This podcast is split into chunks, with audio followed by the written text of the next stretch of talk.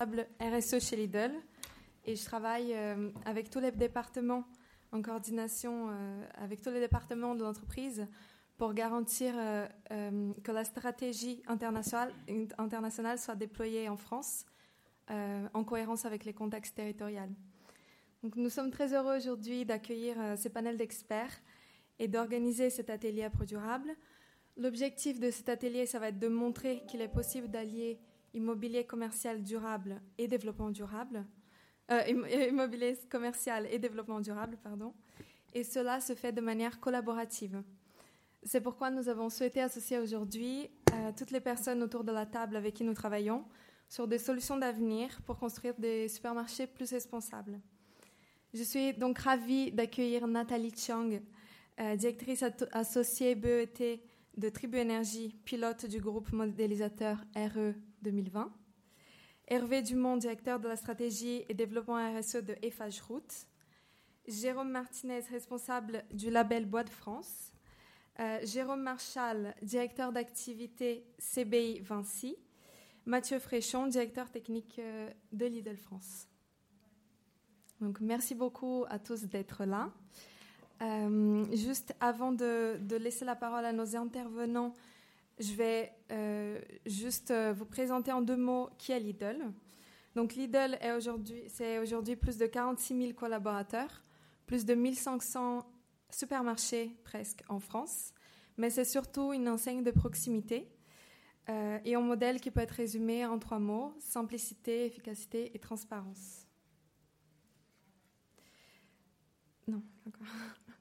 Donc euh, aujourd'hui, nous avons une gamme de produits euh, à quatre-vingt-quatre pour cent constituée de marques propres, ce qui nous permet de mieux maîtriser nos impacts directs et indirects. Et en deux mille seize, Lidl a mis en place un programme qui s'appelle « En route vers demain », euh, qui structure aujourd'hui les actions de l'entreprise autour d'objectifs précis et qui nous permet aujourd'hui d'intégrer, de mieux intégrer les enjeux sociétaux et environnementaux dans nos activités.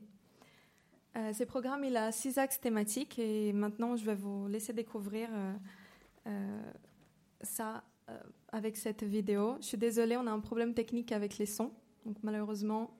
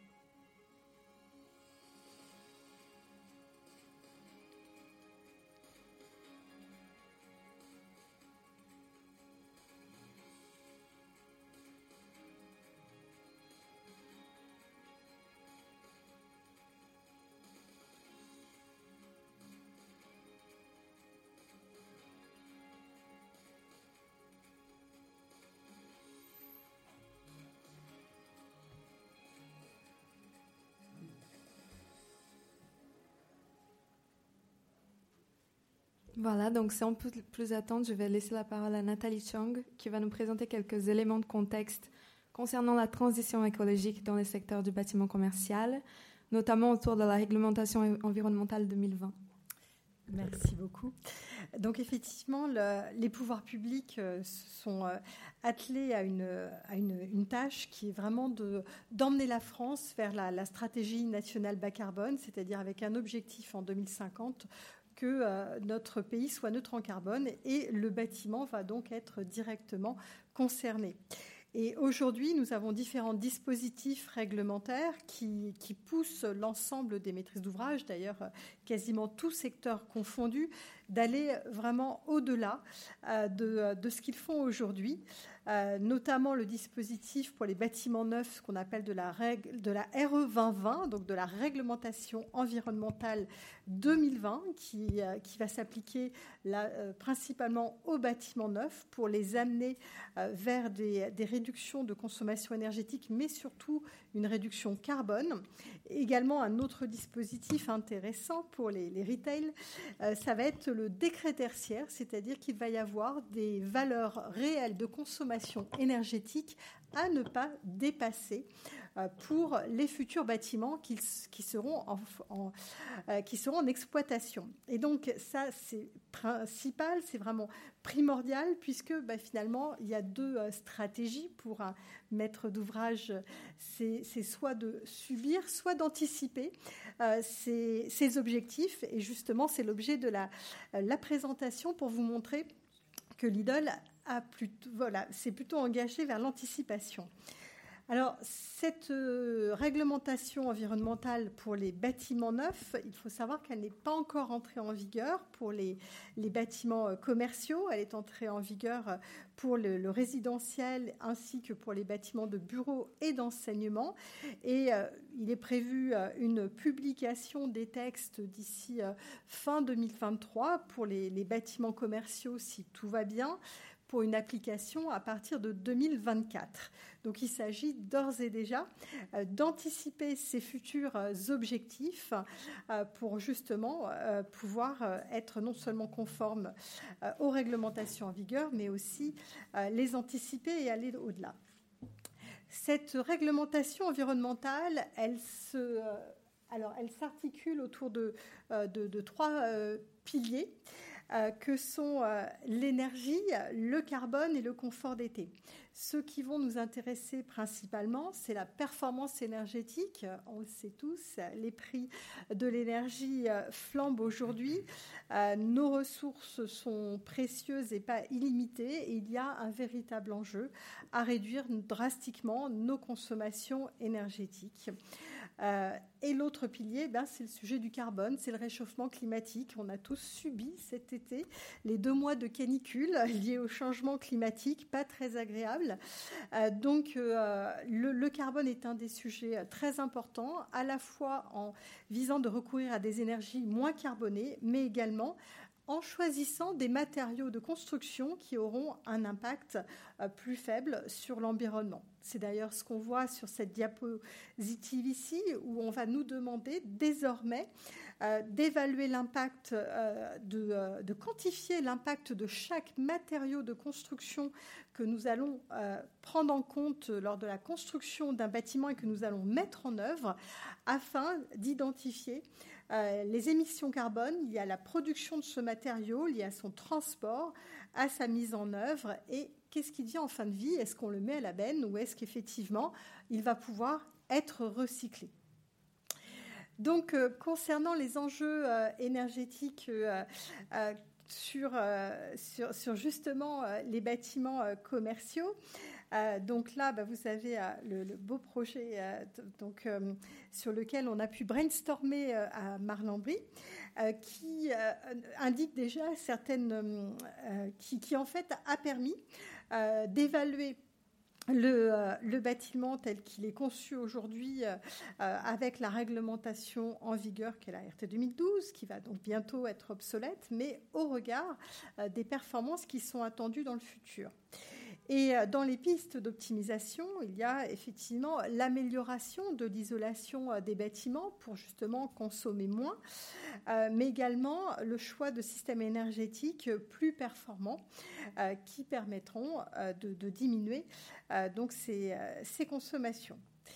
Et effectivement, ce, ce cas concret de Marlambry est très intéressant parce qu'il nous permet d'échanger avec Lidl sur un, un bâtiment qui, qui illustre quand même la bonne pratique aujourd'hui et qui, pour nous, va être précieux pour caler justement les seuils de la future réglementation environnementale pour qu'ils soient à la fois réalistes mais aussi ambitieux. Peut-être parler des intérêts pour Lidl euh, oui. à ce moment-là. euh, on a un intérêt commun à travailler de cette manière-là en avance de phase, euh, puisque pour nous, même si la R E vingt vingt n'arrivera qu'en deux mille vingt-trois, peut-être en application en deux mille vingt-quatre, euh, on voulait avoir une méthodologie, voir comment on pouvait se challenger au-delà de la R T deux mille douze euh, et travailler en avance de phase. Donc l'objectif pour nous était de faire monter en compétence nos équipes, notre service technique, nos directions régionales, et aussi euh, bah, les partenaires euh, dont on a besoin pour construire nos bâtiments. Je pense aux maîtres d'œuvre et aux entreprises. Euh, on a compris également que sur la, la R E vingt vingt, euh, bah, il y aurait du contrôle en fin de chantier et qu'il il fallait absolument euh, changer nos méthodes pour intégrer la méthodologie R E vingt vingt dans nos cahiers des charges, dans, dans les bordereaux de prix des entreprises, dans la manière dont elles étaient impliquées dès la phase de conception. Donc même si on n'a pas les seuils, euh, nous, ça nous intéresse de lancer la démarche pour se l'approprier et être un petit peu en avance de phase. Notre objectif, c'est d'être prêt le jour où la R E vingt vingt sera euh, applicable pour le secteur du retail. D'avoir une longueur d'avance. Garder une longueur d'avance. Merci beaucoup, Nathalie. Euh, donc, est-ce qu'on est obligé de, finalement d'attendre la R E vingt vingt pour euh, qu'elle entre en vigueur pour euh, agir ? La réponse est non. non. et, euh, et donc, je vous propose qu'on regarde ensemble un autre cas très concret de supermarché sur lequel le carbone a été fortement réduit. C'est notre supermarché de Épinal, un supermarché cent pour cent bois, qui a été labellisé Bois de France et qui vient d'ouvrir ses portes il y a six mois. Donc, je vais demander à Jérôme Marchal et Jérôme Martinez de prendre la parole sur ces sujets. Merci. Merci. Euh, donc, Jérôme Marchal, je vais vous présenter un peu la démarche qui a été faite sur, sur le, le supermarché d'Épinal. Alors, il y a un contexte qui nous a permis d'avancer avec Lidl. Euh, donc, déjà, avec Lidl, on se connaît depuis quelques années parce qu'on travaille régulièrement... Euh, sur la construction de magasins neufs euh, sur le territoire français. Euh, donc on a une relation basée sur la confiance depuis, euh, depuis un certain nombre d'années. Euh, la volonté de nos sociétés euh, de bouger euh, au niveau de la, de, la, de la construction et du carbone généré lors de la construction, euh, notamment. Euh, également, on a, on a un atout chez Vinci, c'est qu'on a une structure qui construit, euh, qui produit le lamellés-collés bois. Euh, donc ça, ça nous permet de, de maîtriser ce mode constructif en interne. Et ce qu'on a décidé avec, euh, avec Lidl, c'est de mettre une, une équipe en place euh, pour réfléchir au magasin euh, de, d'Épinal, savoir quelles solutions on pouvait, on pouvait mettre en œuvre. Euh, on a pu bénéficier euh, de six à huit mois d'études en amont, ce qui, ce qui est plutôt un luxe dans la construction où souvent euh, on a la commande la, la, la, la veille de démarrer ou le lendemain de la, du démarrage. Donc là, on a pu réfléchir bien, bien en amont et, et mettre une, une équipe en place. Et on a pu euh, également, euh, Lidl nous a permis d'acheter le bois euh, euh, dès le lancement du projet, donc une dizaine de mois avant la construction, ce qui nous a permis euh, bah, de l'avoir disponible euh, et euh, notamment d'éviter par chance euh, une pénurie qui est arrivée euh, il, y a, il y a deux ans sur le, sur le bois. Euh, donc la démarche qu'on a mise en œuvre... Euh, Dans les prérequis, Lidl souhaitait, pour le magasin d'Épinal, euh, ne pas dégrader le projet par rapport à un, à un magasin standard. Euh, donc, il y, y avait notamment sur ce magasin-là, il y avait un bassin euh, pour récupérer des, des crues éventuelles euh, euh, locales, également des panneaux solaires qui, qui est le standard chez, chez Lidl. Donc, le mot d'ordre, ce n'était pas de, de dégrader et de ne pas dégrader non plus le, le côté architectural. Euh, avec le confort, euh, ça reste des, des, des magasins qui ont, qui ont une vocation commerciale, donc qui doivent accueillir des clients. Il n'y avait pas la volonté de faire un, un, un projet au rabais carbone euh, avec une qualité euh, dégradée pour le, la clientèle. Euh, donc la chasse au carbone, euh, quelques éléments de, constructifs qu'on a, qu'on a mis en œuvre. Euh, il y a eu un réemploi important de, de béton compressé. Hein. Sur le terrain, il y avait une ancienne friche industrielle, ce qui a permis de récupérer six mille tonnes de béton euh, qui restaient sur, le pla- sur place, à éviter à la fois de les évacuer et de ramener du matériau d'apport. Euh, en travaillant également avec le bureau de contrôle, on a réussi à le mettre euh, sur l'ensemble du, du projet, y compris sous le bâtiment. Euh, on a eu euh, carte blanche pour mettre du bois euh, partout sur le, sur le projet. Euh, donc on a eu une structure poteau-poutre qui est un lamellé-collé. On avait des, des, des murs euh, intérieurs qui étaient en C L T, des bacs de couverture euh, qui sont en bois avec un procédé euh, qu'on appelle l'arbodal, c'est du lamellé-collé euh, euh, horizontal, et également les murs extérieurs qui sont euh, également en, en C L T euh, pour la façade. Donc on a, on a été quasiment au, au maximum du, du, du bois qu'on, qu'on pouvait mettre en œuvre. Euh, également, dans le travail qu'on a fait, on a travaillé sur euh, les prestations qu'on jugeait superflues, donc à certaines zones euh, type réserve, sur lesquelles on a supprimé le carrelage pour mettre une dalle pour supprimer des prestations. Euh, également, on a réussi à supprimer, euh, on a un inconvénient en France, c'est que dès qu'il y a du bois, en général, il est habillé, et dès qu'il y a du coupe-feu, euh, on fait du béton. Euh, donc là, on a réussi euh, à la fois à remplacer les murs en béton coupe-feu par euh, du bois euh, et euh, des doublages euh, de façade. Euh, donc on avait un doublage extérieur euh, type I T E et intérieur, on a pu s'affranchir du, du, du placocyle et de la laine, de la laine intérieure. Et également, des prestations qu'on a supprimées, c'est, il y avait une dalle sur le, sur le bassin, euh, bassin de crue sur lequel on a, euh, on a fait une dalle en béton euh, pour éviter de remettre euh, une couche d'enrobé euh, Euh, complémentaire. Dernier axe sur lequel on a travaillé, c'est sur les matériaux. Euh, donc on a travaillé avec des mat- des, du béton à, de type bas carbone, hein, du C E M trois, euh, qui ré- permet de réduire par rapport au béton classique trente ou quarante pour cent le, le, l'impact carbone produit. Et puis sur des matériaux avec des fiches F D E S qui permet de maîtriser et de connaître le, le, le carbone euh, euh, produit à, à la construction du, du matériau. Euh, la conclusion euh, également, ce qu'on a, ce qu'on a eu la permission de Lidl, c'est de rien s'interdire, de lever les freins techniques. Ce qu'on se rend compte, c'est que dans la construction, il y a beaucoup de, de, de, de, de freins euh, réglementaires et que la facilité, c'est de, de revenir à la, à la construction euh, traditionnelle. Euh, c'est le cas des façades, comme je vous disais, avec un doublage intérieur. C'est le cas de clapet, clapet coupe-feu qui, en France, sont validés uniquement pour des murs en béton et qui ne sont pas validés pour des murs en bois. Donc il a fallu faire valider des, des éléments euh, par, le, par le bureau de contrôle. La stabilité également de la couverture euh, qu'on a réussi à faire, à faire valider avec un peu, de, un, peu, un peu de bon sens et quelques études. Et également les murs, les murs coupe-feu, comme je vous disais, entre, entre les réserves et la, la salle commerciale, qu'on a réussi à, à, à maintenir en bois, ce qui n'était pas, pas, pas évident de, dès le départ, euh, mais qui, qui a été validé sans... Sans, sans trop de soucis, avec un peu de temps et un peu de, de travail commun. Euh, également dans la démarche, on a, on a travaillé sur des ressources locales, euh, notamment le, le, le lamellé-collé. Euh, le bois venait de la scierie Mandray, donc c'est une scierie qui est à trente kilomètres ou quarante kilomètres du, du, du chantier, euh, dans les Vosges. Euh, tout ce qui est arbodal, c'était également euh, du bois du Jura. Euh, et puis après, tout ce qui était C L T, bardage bois, euh, c'est une fabrication française chez Pifto. Euh, avec euh, du, du bois de Vendée. Jérôme, je te laisse la parole. Ouais. Alors du coup, euh, comme on, on l'a indiqué tout à l'heure, c'était le, le, le premier lab- bâtiment labellisé Bois de France. Alors déjà un petit peu, qu'est-ce que c'est Bois de France ? C'est, parce que, pour pouvoir vous expliquer, parce que c'est un label qui est extrêmement récent, donc je vous en, je vous en voudrais pas si vous ne le connaissez pas. Euh, Bois de France, c'est un label qui a été monté par la filière bois euh, très récemment, il y a deux ans et demi, hein, c'était en, en janvier deux mille vingt que ça, que ça a été lancé. Et c'est un label qui souhaite apporter une double garantie, euh, un bois issu de forêts françaises et transformé en France. Euh, et toute la subtilité, elle est dans ce « et » justement, parce que sur le bois, quand vous parlez uniquement de bois français, vous pouvez vous retrouver, ce qu'on a pu voir dans des émissions récemment, avec du parquet par exemple, en chêne français, mais transformé en Chine. Donc on n'est pas du tout sur quelque chose de très cohérent.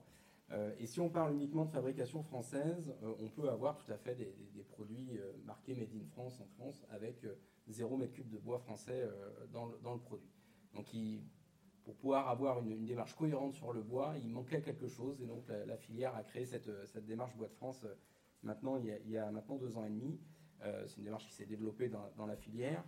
Et euh, comment on, on, on garantit du coup ce, ce bois issu de forêt française et transformé en France, euh, c'est en engageant toutes les entreprises de la chaîne, depuis la forêt jusqu'au produit fini. Et donc là, par exemple, si on prend le, le cas du supermarché Lidl, euh, les scieries qui ont été citées, la scierie Mandray, celle qui était dans le Jura, sont labellisées Bois de France, ont, ont fait une traçabilité de leur bois. Euh, ça a été ensuite, euh, le bois a été vendu à, à, à comme Arbonis, qui a fabriqué ce, le lamellés-collés et qui a là aussi euh, tracé le, le, le bois hein, au niveau d'Arbonis pour que ça arrive jusqu'à la mise en œuvre sur le chantier. Donc il y a vraiment une traçabilité, hein, c'est, ah pardon, sur la, la, la diapo précédente, voilà, c'est vraiment une traçabilité, ce qui est indiqué à, à droite, c'est vraiment une traçabilité de tous les maillons de la filière, depuis euh, la forêt jusqu'au, jusqu'au produit fini. Euh, alors évidemment, ça, tout ça se fait avec des, des, des référentiels connus et reconnus, notamment la, la norme I S O trente-huit mille deux cents là, que j'ai, j'ai indiquée ici. Euh, et, et c'est ainsi qu'on, qu'on apporte cette garantie. Et du coup, cette, cette garantie, quand on l'applique au bâtiment, euh, du coup, c'est la diapo suivante, merci, euh, ça permet d'apporter aussi des garanties sur, euh, sur cette démarche. On a parlé de, de cette démarche de décarbonation sur le, sur le bâtiment. Ça permet de la garantir. Ça permet de, d'être sûr qu'on est bien, en effet, sur un bois français, transformé en France. Et donc, il y a une empreinte carbone. Déjà que le bois, de manière générale, a une empreinte carbone qui est meilleure que, que d'autres matériaux.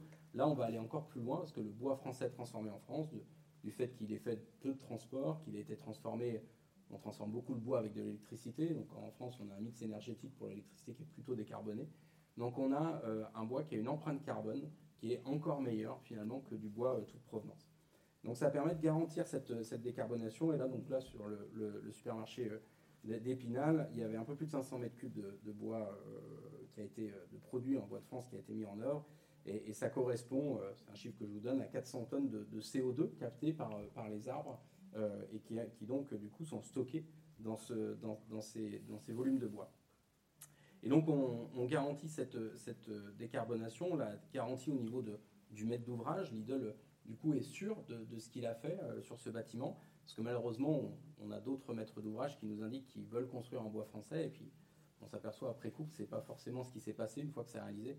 Là, l'avantage de faire appel à un label, c'est que ça permet vraiment de, de garantir les choses, euh, d'être sûr qu'on, a, qu'on est dans cette démarche socio-environnementale, parce qu'on a non seulement travaillé avec un bois euh, avec une faible empreinte carbone, on a, fait, euh, on a fait appel à une forêt française qui est gérée durablement dans son ensemble, et on a fait travailler les entreprises euh, françaises avec nos, nos emplois locaux. Et, et voilà, donc on est, on est sûr, on garantit cette démarche socio-environnementale de, de la maîtrise d'ouvrage. Et, et je terminerai par ça, c'est qu'aujourd'hui on parle beaucoup de la, de la filière bois et notamment avec l'arrivée de la R E vingt vingt, et aujourd'hui on, par cet exemple on voit que c'est possible de construire en bois de France et que c'est quelque chose qui est parfaitement reproductible sur d'autres bâtiments. Le résultat d'Épinal, euh, donc en, en quelques lignes, euh, l'objectif de carbone, on arrive à neuf cent quinze kilos équivalent euh, C O deux au mètre carré construit, par rapport à mille quatre cents euh, si on était en, constru- en construction euh, standard euh, d'un, d'un supermarché Lidl.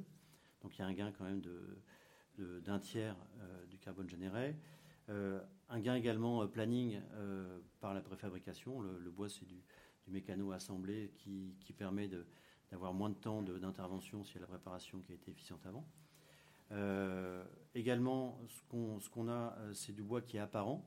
Euh, ce qui est saisissant quand on va voir le magasin, c'est qu'à la fois dans la surface, surface de vente, donc pour le confort des, des clients, mais également dans le, tout ce qui est réserve et, et back-office pour, euh, pour euh, les, les collaborateurs Lidl, il y a du bois qui est apparent et donc il y a un confort visuel et olfactif qui est réel, euh, qui n'était pas imaginé au départ, mais qui est vraiment, euh, vraiment intéressant. Et également, il y a des, euh, des labellisations donc, qui, sont, euh, qui sont soit obtenues au Bois de France ou qui sont en cours. On est en, en, en cours de certification B B C A pour un bâtiment bas carbone euh, qui devrait arriver euh, cet automne. Euh, l'audit a été fait récemment et, et, et donc c'est, c'est toujours euh, très gratifiant pour les équipes qui travaillent euh, de, de voir le résultat euh, réel du travail réalisé. Merci beaucoup tous les deux. Euh, c'est vrai que quand on parle de, de réduction de carbone, on pense souvent au bois. Euh, maintenant, je propose de laisser la parole à, à M. Hervé Dumont, euh, qui va nous parler d'autres, d'autres alternatives aux énergies fossiles avec des matériaux biosourcés et géosourcés. Oui, merci. Bonjour, bonjour à tous. Donc effectivement, en fait, quand on parle de, de bâtiment, on pense souvent à la construction du bâtiment lui-même et on oublie souvent un lot qui vient tout autour, c'est le lot voirie et réseaux divers. Et en fait, euh, nous, on a, on, a, on a travaillé avec Lidl, on, on s'est challengé sur ce, sur ce sujet-là, euh, tout simplement parce que l'histoire débute il y a un petit peu moins de dix ans. On a, on a mis en évidence les propriétés d'un, d'un produit d'origine végétale qui est issu euh, en fait, d'un, d'un coproduit de l'industrie du papier au départ. Donc, euh, euh, le papier, aujourd'hui, il est un peu en perte de vitesse. Par contre, le carton, lui, euh, remonte très fortement la pente puisqu'il est lié à toutes les livraisons Internet. L'industrie du carton va, est en pleine expansion et comme toute industrie, elle a des coproduits. Il s'avère que nous, euh, au niveau de nos laboratoires de recherche, on a mis en évidence il y a une dizaine d'années la propriété d'un produit millénaire. Vous l'avez connu quand vous avez étudié l'histoire avec euh, les, les, les défenseurs des châteaux forts qui jetaient de la poix brûlante sur les, sur les assiégeants. Et ben, la poix, aujourd'hui, nous, on a, on a mis en évidence une double propriété. C'est une colle, ça, il n'y a pas de secret, c'est poisseux. Et, et, et c'est un excellent régénérateur d'un produit qui aujourd'hui est une ressource à changer, le bitume. Le bitume sur le, des routes sur, le, sur lesquelles vous roulez tous les jours. Ce bitume, en fait, il, il est d'origine pétrolière à cent pour cent. C'est, euh, comme on dit, le fond de la cuve. Hein. C'est le, le produit le plus visqueux, le plus noir qu'on peut trouver dans le fond, dans le fond du système, au niveau de, des raffineries de bitume. Donc, en fait, euh, nous, notre, le, le pari, bah, ça a été d'utiliser donc, cette, ce coproduit. Il y avait un double intérêt au niveau du carbone, c'est son origine végétale. Donc, il est créditeur de carbone du fait de son origine végétale. Ça permet ainsi d'avoir un stock de, de, de carbone piégé en fait, dans la matière dès le début. Puis, il y a un deuxième intérêt, c'est qu'aujourd'hui, la poix, l'industrie euh, du carton ne sait pas quoi en faire. Et donc, pour, pour s'en débarrasser, elle la brûle. En clair, le produit est vendu pour être brûlé. C'est un excellent combustible dans des chaudières, dans des, dans des, dans des fours industriels. Donc nous, c'est double, c'est double effet, c'est-à-dire on récupère ce matériau pour le valoriser en recyclage et on ne le brûle plus, donc on n'émet plus de C O deux dans l'atmosphère. Aujourd'hui, on sait qu'avec le recul qu'on a, alors ce, ces produits ont été d'abord testés pour faire des routes. Moi, je suis d'abord quelqu'un qui construit ou entretient des routes. On en a mis sur des autoroutes du côté de l'A quarante, on en a mis sur l'autoroute et tunnel du Mont-Blanc. Aujourd'hui, tous les, tous les réseaux autoroutiers peuvent le faire. Et le challenge donc, qui a été vu avec Lidl, eh ben, c'était peut-on en mettre autour d'un bâtiment en construction nouvelle. Alors ce challenge, ben, on l'a fait, euh, on l'a fait. Alors c'est, c'est comme c'est écrit là, c'est un, un, un premier de série. Si vous voulez passer au, au slide d'après, il a été fait donc euh, sur euh, un Lidl qui a ouvert très récemment dans la, dans la région de, de Bordeaux, à Senon. Donc en fait, euh, euh, tout l'intérêt a été effectivement de, de fabriquer cet enrobé qui s'appelle le Biofalt. Donc le Biofalt, en fait, c'est, c'est un condensé de, de recherche environnementale. On va recycler beaucoup de matières, on va récupérer les matériaux d'anciennes routes, on va en mettre trente, quarante, cinquante pour cent dans, la, dans le produit qui va sortir. On va aller régénérer le bitume contenu dans ces vieilles routes avec, avec la poix. Et puis on va en refaire un enrobé qu'on va pouvoir mettre en œuvre. Enrobé qui est testé dans nos labos exactement avec les mêmes référentiels qu'un enrobé classique qui serait fait au bitume. Donc il a exactement les mêmes performances. C'est pour ça qu'on a pu aller le mettre sous des trafics importants. Et pour nous... Euh, Et je pense pour Lidl, ça a été un, un, un élément de, de, de preuve, une preuve de concept, qu'aujourd'hui, on est capable de réaliser des enrobés qui sont des pièges de carbone, en fait, sur vos plateformes de V R D. Ça marche pour les bâtiments, ça marche pour les plateformes logistiques, ça marche pour toutes les constructions qui, aujourd'hui, sont revêtues d'enrobés dits bitumineux.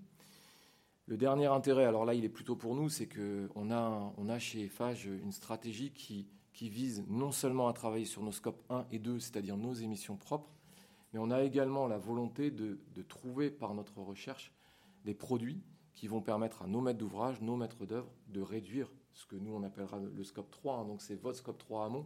En achetant ces produits-là, vous travaillez sur le scope trois amont de vos structures. Et ça, pour nous, c'est un élément de, de progrès général en fait, qui pousse vers une recherche technologique intéressante pour, pour l'ensemble des collectivités. Voilà, donc euh, euh, aujourd'hui, ben, ce sujet il est en plein développement. Euh, et je remercie d'ailleurs Lidl parce que ça a fait des émula- ça a fait de l'émulation. Il y a beaucoup aujourd'hui de, d'entre- d'entreprises qui viennent nous voir pour ces sujets-là parce que tout simplement, on arrive à des, à des bilans C O deux qui sont extrêmement intéressants du fait du crédit carbone. Voilà. Merci beaucoup. Euh, et maintenant, bien sûr qu'on on parle de carbone et, de, et on ne pourrait pas se passer de parler d'énergie vu l'actualité d'aujourd'hui. Donc, on va, je vais laisser la parole à Mathieu euh, Mathieu Fréchon qui va nous parler de notre politique énergétique. Euh, Mathieu qui dirige les équipes de, d'efficacité énergétique de Lidl France. Merci, bonjour à tous. Alors c'est vrai qu'on parle beaucoup de sobriété énergétique ces derniers jours, ces dernières semaines. Euh, à vrai dire, nous, on ne parlait pas beaucoup de sobriété énergétique, on parlait d'efficacité énergétique, de transition énergétique. Donc, on a voulu, pour asseoir le débat, poser une définition de ce qu'est la sobriété énergétique. C'est la diminution des consommations d'énergie par des changements de mode de vie et des transformations sociales. Donc, ce qui est intéressant, c'est que dans l'actualité apparaît, un, je pense plus fortement, un critère de changement des comportements. Ça, ça nous intéresse. Donc, on va en parler à travers quelques exemples concrets qu'on a appliqués chez nous. Mais on va également vous parler de, de, de, d'efficacité énergétique de manière beaucoup plus technique. Euh, autre sujet d'actualité, j'ai repris euh, ce qu'appelle le gouvernement à faire de manière générale aux citoyens, aux entreprises, être au rendez-vous de la sobriété et euh, pensant que cette sobriété énergétique peut permettre d'économiser dix pour cent de notre consommation. À vrai dire, on s'est beaucoup interrogé sur ces dix pour cent. Euh, évidemment, on y adhère, évidemment, on va travailler d'arrache-pied pour y arriver et on va y arriver à faire dix pour cent d'économie d'énergie par rapport à notre référentiel actuel. Pourquoi ça nous a fait réfléchir ? Parce que euh, on n'a pas attendu et on mène une politique d'efficacité énergétique depuis des années.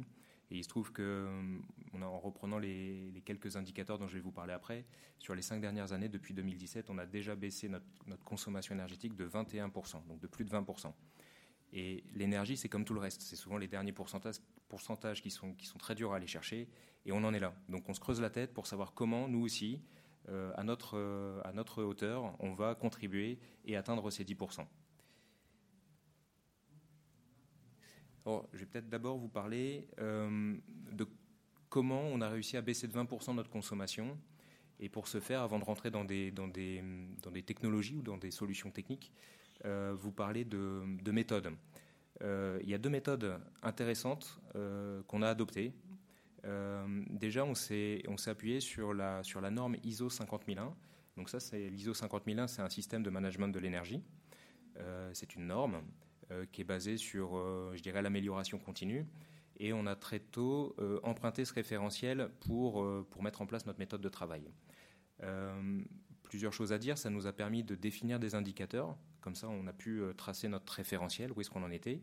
Partant de là, on a pu mesurer toutes les actions qu'on menait en place pour améliorer notre efficacité énergétique, progresser. Et puis, il y a un dernier sujet que je trouve intéressant, c'est que ça a permis de former l'intégralité des collaborateurs Lidl. On est plus de quarante mille dans, dans l'entreprise, euh, avec des modules de formation et des, des recyclages de ces formations. Et ça, c'est pas rien parce que ça contribue à créer euh, une culture d'entreprise. Et quand on parle de sobriété énergétique et donc de comportement, ce point-là est vachement important pour que ce soit un socle de tout ce qu'on va dire derrière.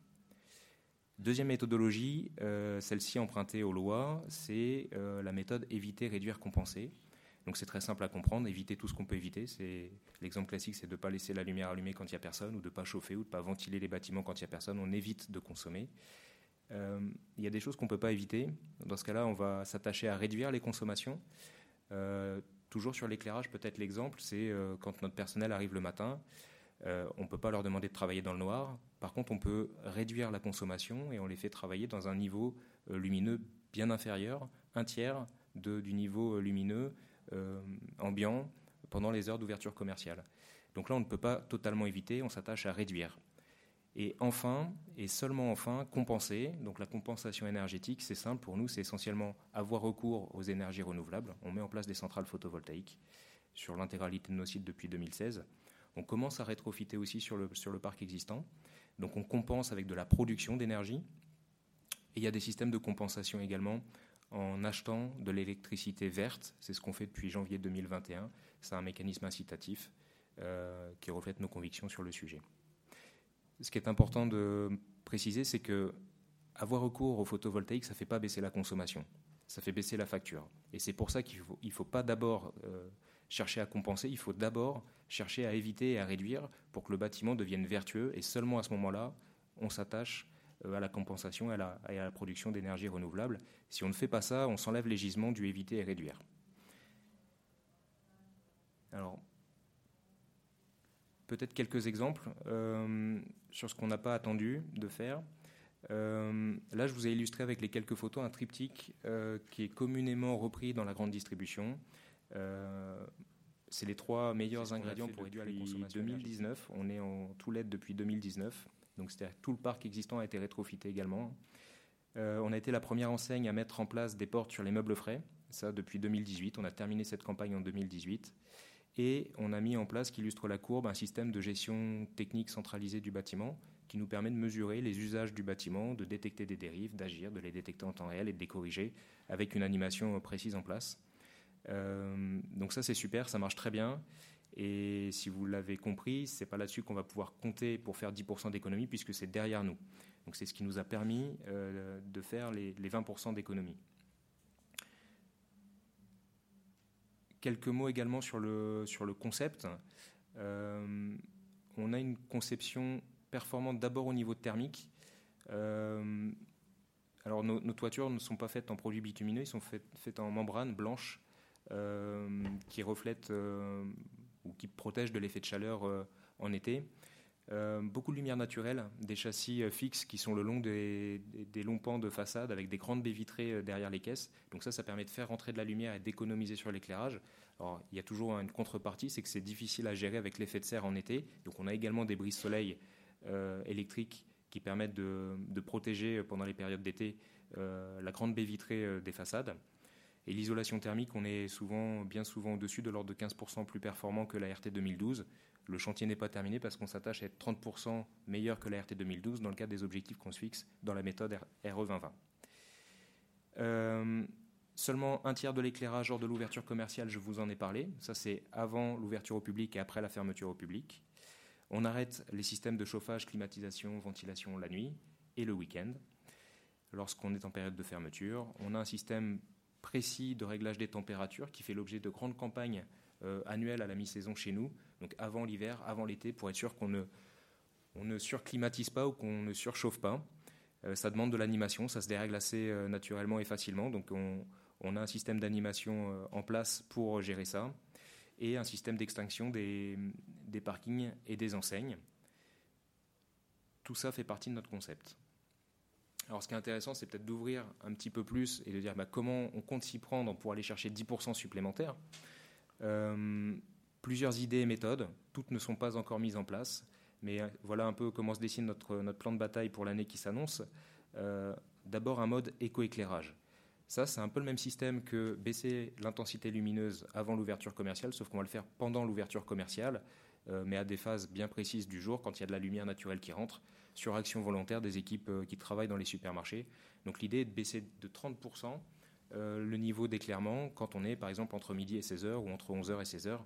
C'est encore en, en expérimentation. On a nos premiers sites équipés, on est en train de mettre ça en place. C'était un appel du gouvernement pour, pour soulager le réseau qui était, qui était sous tension. Euh, à bien réfléchir, en fait, on ne va pas le faire que dans des situations exceptionnelles. L'idée est de le faire tout le temps sur action volontaire pour aller chercher des économies d'énergie. Euh, Deuxième exemple, c'est l'éclairage gradable et intelligent. Euh, ça fait trois ans que c'est acquis, on est en L E D partout. Maintenant, il y a des leviers supplémentaires. C'est de faire de la gradation d'éclairage. Donc, les luminaires qu'on achète depuis deux ans sont tous gradables. Maintenant, à nous de bien régler euh, cette correction de gradation. Ça, c'est comme un variateur, sauf qu'on doit le régler par zone. On doit le régler pour que ce soit compatible avec l'exploitation commerciale de nos sites.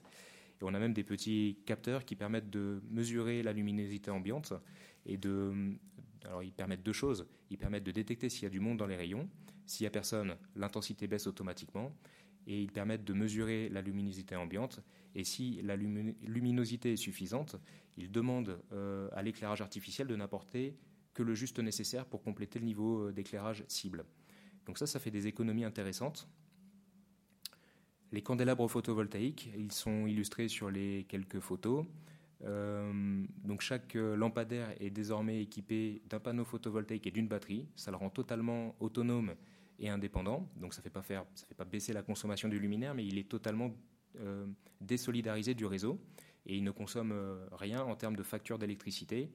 Euh, produit évidemment plus cher qu'un lampadaire classique, mais euh, ça nous permet de faire, c'est très simple, ça nous permet de faire des économies sur les, sur les tranchées et les fourreaux.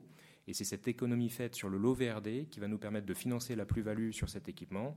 Et une fois qu'elle est financée, cette plus-value, bah après, on ne consomme plus rien pendant le cycle de vie du bâtiment. On va améliorer le réglage des zones mortes. La zone morte en, en chauffage, ventilation, climatisation, c'est, euh, c'est de demander au système de ne pas fonctionner quand on n'en a pas besoin. Euh, donc pour ça, on va élargir les zones de température de consigne. Donc pour cet hiver, par exemple, on ne sera pas à dix-neuf degrés, mais à dix-sept degrés dans les surfaces de vente. Et l'été, on va sans doute monter d'un degré en passant de vingt-quatre degrés à vingt-cinq degrés. Ça veut dire que le système de C V C, quand euh, la température dans la surface de vente est comprise entre dix-sept et vingt-cinq degrés, le système est à l'arrêt.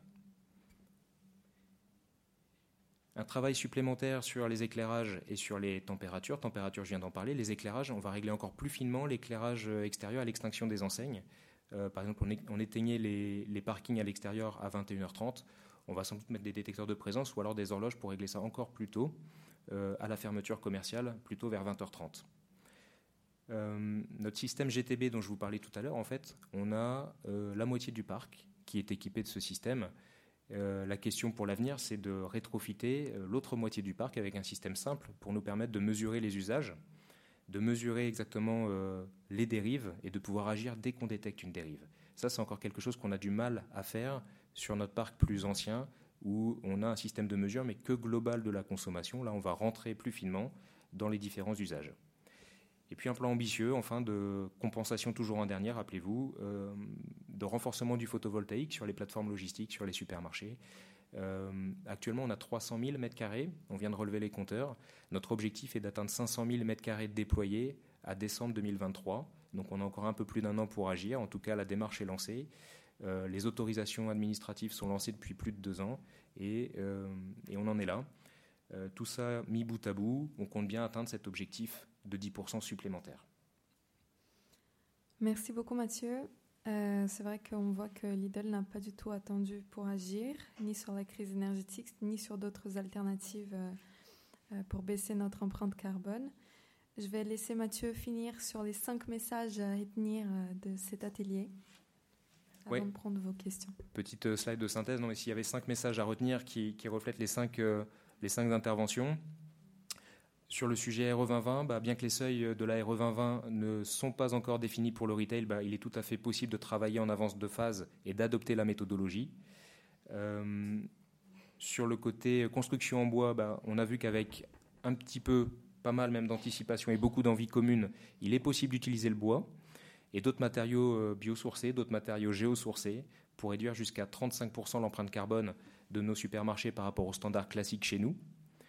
Euh, on a vu que nos matières premières peuvent venir de France, que nos bâtiments peuvent être des bâtiments labellisés Bois de France et que c'est une bonne nouvelle puisque la filière se structure euh, et que la compatibilité économique est là, on est là pour en témoigner et donc l'expérience est reproductible. Enfin, il y a des énergies euh, au pétrole, aux énergies fossiles. On peut par exemple remplacer les liants bitumineux par des liants végétaux tout en conservant un caractère pérenne, un caractère qualitatif euh, des routes, des parkings et des enrobés. Et enfin, pour rappel, l'énergie et le carbone sont étroitement liés. On ne peut plus aujourd'hui parler de l'un sans l'autre. Euh, et des efforts significatifs ont déjà été menés chez nous, mais aussi dans les, chez les autres acteurs de la grande distribution. Mais euh, il n'en reste pas moins qu'il y a un chantier colossal qui se dresse devant nous et qu'on a des pistes très concrètes et sérieuses pour y parvenir. Merci.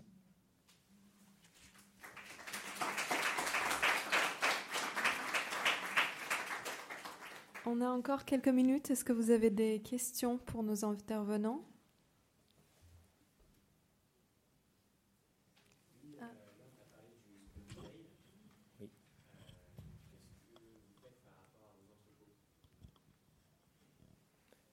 Qu'est-ce qui diffère en fait de ce qu'on a vu entre vos, vos magasins et vos entrepôts ? Vous les construisez pareil, cent pour cent bois ? Enfin... Alors non, on n'est pas encore sur le cent pour cent bois, pardon. Euh, on a une opération, on a passé la charpente euh, béton. Historiquement, on a beaucoup construit en béton. Euh, je crois que c'est la charpente de Ploufragan qu'on a passée en, en bois. Euh, donc on y vient sur le bois. Par contre, sur l'énergie, on a à peu près la même méthodologie. Donc euh, bah, même entreprise, donc même méthodologie, euh, certification I S O cinquante mille un, démarche E R C, euh, panneaux photovoltaïques. Euh, il y a beaucoup de froid dans nos entrepôts. Et il euh, n'y a pas de chauffage. C'est-à-dire que l'intégralité du chauffage vient de la récupération de chaleur de la production froid. On a des chambres froides positives, négatives, ça génère beaucoup d'énergie. Et au lieu de dissiper cette énergie à l'extérieur, on la fait passer dans des, dans des planchers chauffants pour chauffer les zones de sec de nos entrepôts. Euh, On a également du full L E D. Les dernières générations sont équipées des mêmes capteurs intelligents, euh, avec mesure de luminosité, mesure de présence, et en combinant ces deux paramètres pour optimiser euh, au juste niveau ce que l'éclairage artificiel doit apporter. Euh, on a du boulot sur le, sur le parc existant plus ancien, où on n'est pas au même niveau, donc se posent des questions de rétrofit. On a une campagne de rétrofit L E D, par exemple, en ce moment. Sur la, sur les, on n'a pas terminé sur les plateformes logistiques. Euh, mais voilà, je pense que c'est assez homogène. Euh, dans notre approche. Ouais. D'autres questions ? Bonjour, euh, moi j'avais une question en fait sur, euh, je crois que c'est sur votre supermarché d'Épinal. Est-ce que vous avez pris des mesures sur euh, le mobilier ? Parce que vous avez parlé de, de, de la structure, mais euh, le mobilier, est-ce que vous avez changé quelque chose dans votre approche ou pas ? Alors, euh, pas trop. Sur le mobilier à l'intérieur de la surface de vente, il y a quand même eu un effort sur le parc Acadie extérieur, euh, qui a été une conception spéciale, un prototype fait pour, pour Épinal.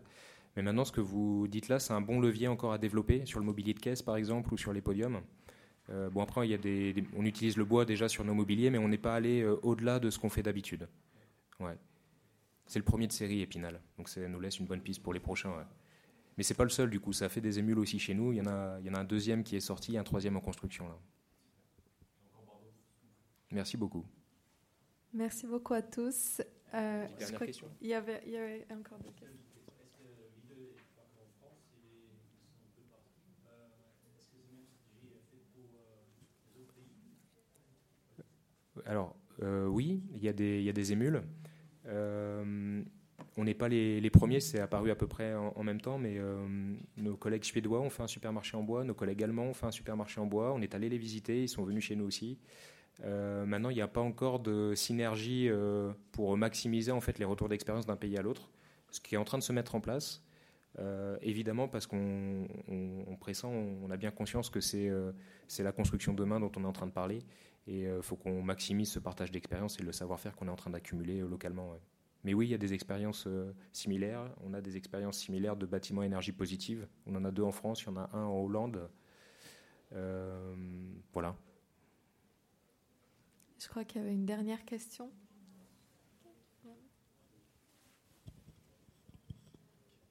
Bonjour, je suis Xavier Socal de Circle. Euh, merci pour la présentation, c'est vraiment très intéressant. Euh, j'avais une petite question, parce qu'il y avait une photo par exemple sur, votre, euh, sur les frigos où il y avait à l'intérieur des cartons un packaging, euh, un packaging qui est potentiellement isolant. Et ma question était, euh, quelle était, euh, est-ce que vous aviez étudié l'impact euh, de euh, justement cette, euh, ce, cet isolant vis-à-vis de votre réfrigération de, de vos produits ? Hum, c'est une bonne question. Je ne sais pas. On l'a étudié peut-être d'une certaine forme, c'est qu'on fait des mesures réelles euh, de l'inertie thermique de nos meubles et de nos chambres, notamment quand on les coupe ou quand on baisse les consignes euh, de température. Euh, on peut savoir comment se comporte un meuble frais à vide, mais ça ne nous intéresse pas. Ce qui nous intéresse, c'est quand il est chargé et comment, comment il se comporte. Euh, donc, par exemple, ça nous a permis, c'est peut-être une, une autre piste que je n'ai pas mise aujourd'hui, mais sur les chambres froides négatives où l'inertie thermique elle est très importante, et on a ce packaging et le produit lui-même aussi, hein, les deux qui peuvent jouer, ça nous permet par exemple de bouger le réduit de nuit, c'est-à-dire que quand la nuit arrive, on ne va pas mettre la chambre à moins vingt-quatre, mais à moins vingt-deux ou moins vingt et un, on va la soulager, il n'y a pas de risque puisque au niveau chaîne du froid, puisque la, la, tout ça est mesuré et la, l'inertie thermique est là, et en revanche ça nous permet de consommer un petit peu moins, au moins pendant la nuit. Tout ce qui est, tout ce qui est bon à prendre, on le prend, mais c'est sans doute quelque chose qu'on peut creuser aussi sur les, sur les meubles frais. Ouais. Merci.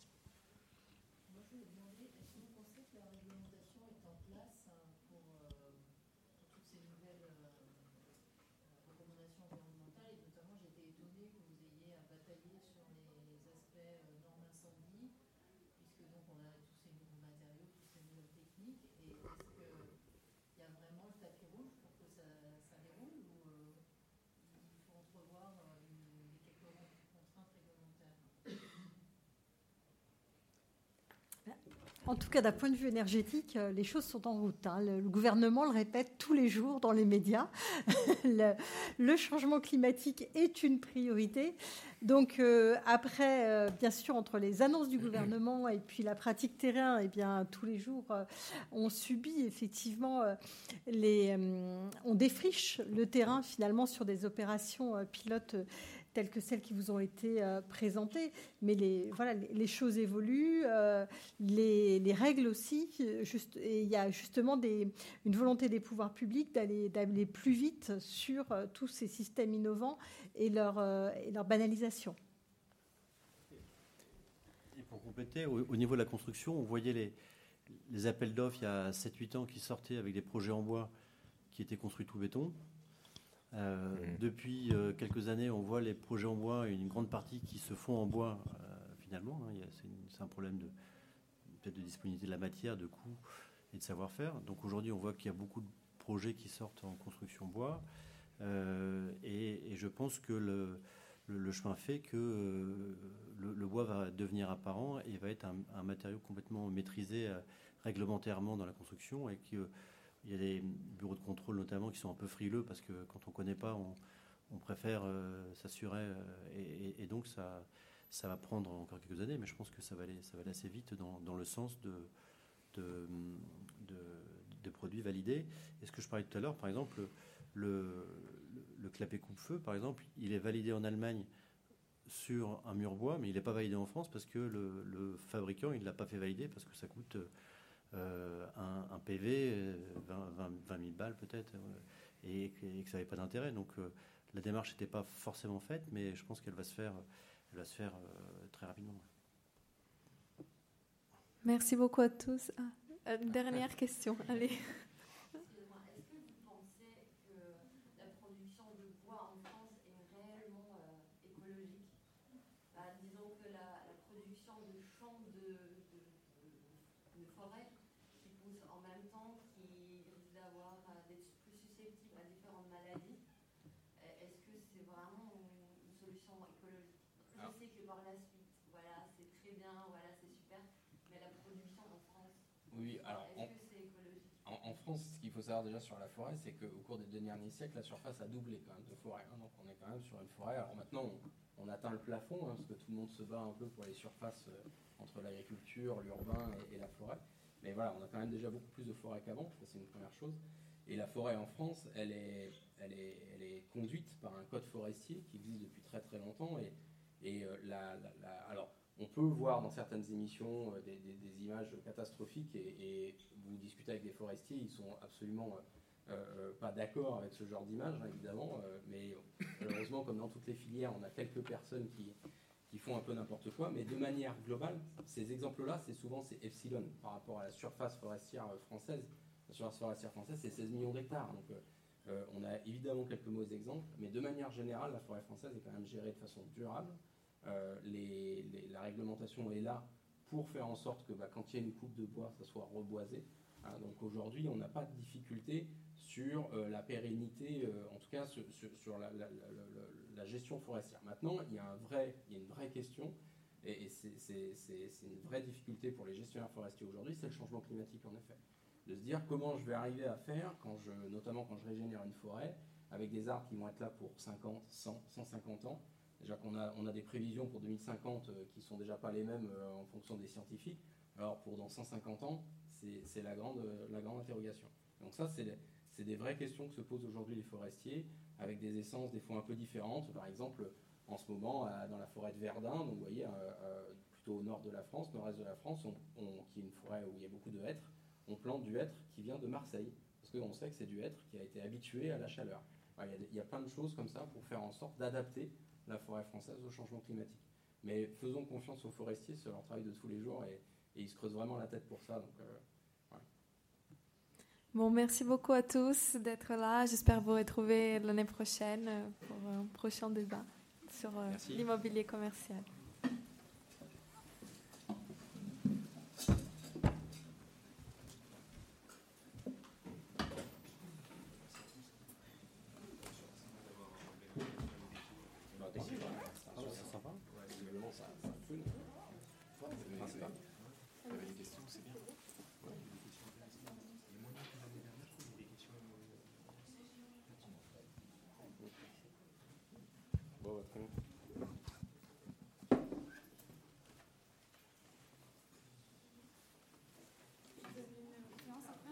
Demain.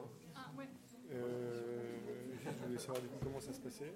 Ah Alors nous, on a branché notre ordi, mais sinon... Il y en a un troisième embout en cours, là.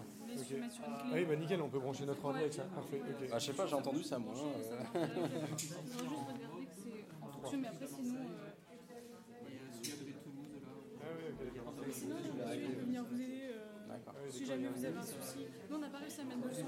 Si jamais vous avez oh, bah, quelque chose avec du son. Oui, pas de son. C'est sympa. Mais sinon, ça marche nickel. Parfait. Nickel. Ah bah, Alexandre, il devait en parler. Mais je ne sais pas ce qu'il fait. Il... Après, c'est sinon, c'était là. Bonne soirée. Au revoir. Au revoir. Non, c'est le... On avait été... Ok, cool. Vous en avez, ouais. C'est sympa. Vous passez à quelle heure ? Demain, seize heures trente. Merci, c'est tout. Les magasins sont plus compacts. Donc, au rez-de-chaussée, vous allez avoir le parking, on va dire. Ah oui. Et les surfaces de vente à l'étage. D'accord. En même temps, c'est pour traiter cela aussi en bois. Bah, il y a des solutions. En Bourgogne, il y a un parking aussi qui est sorti avec le siège de... À Dijon, pardon. Oui, avec le siège de la Caisse d'Épargne. Ouais,